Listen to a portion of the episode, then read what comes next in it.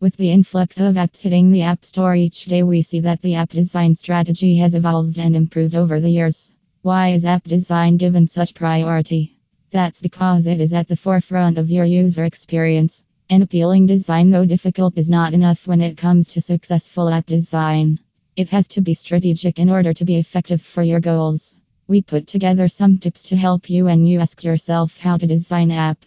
Start with functionality. Designing an app should not have to be revolutionary. You have to make sure you are sticking to what will have the most response from the target audience. It should be something that people are familiar with when it comes to navigation. Keeping this in mind as your base structure, you can be creative with the design elements. Some of the ways you can do this is by making pages shift when users swipe as it is instinctive. Other behaviors include being able to zoom in when they use two fingers and click through button.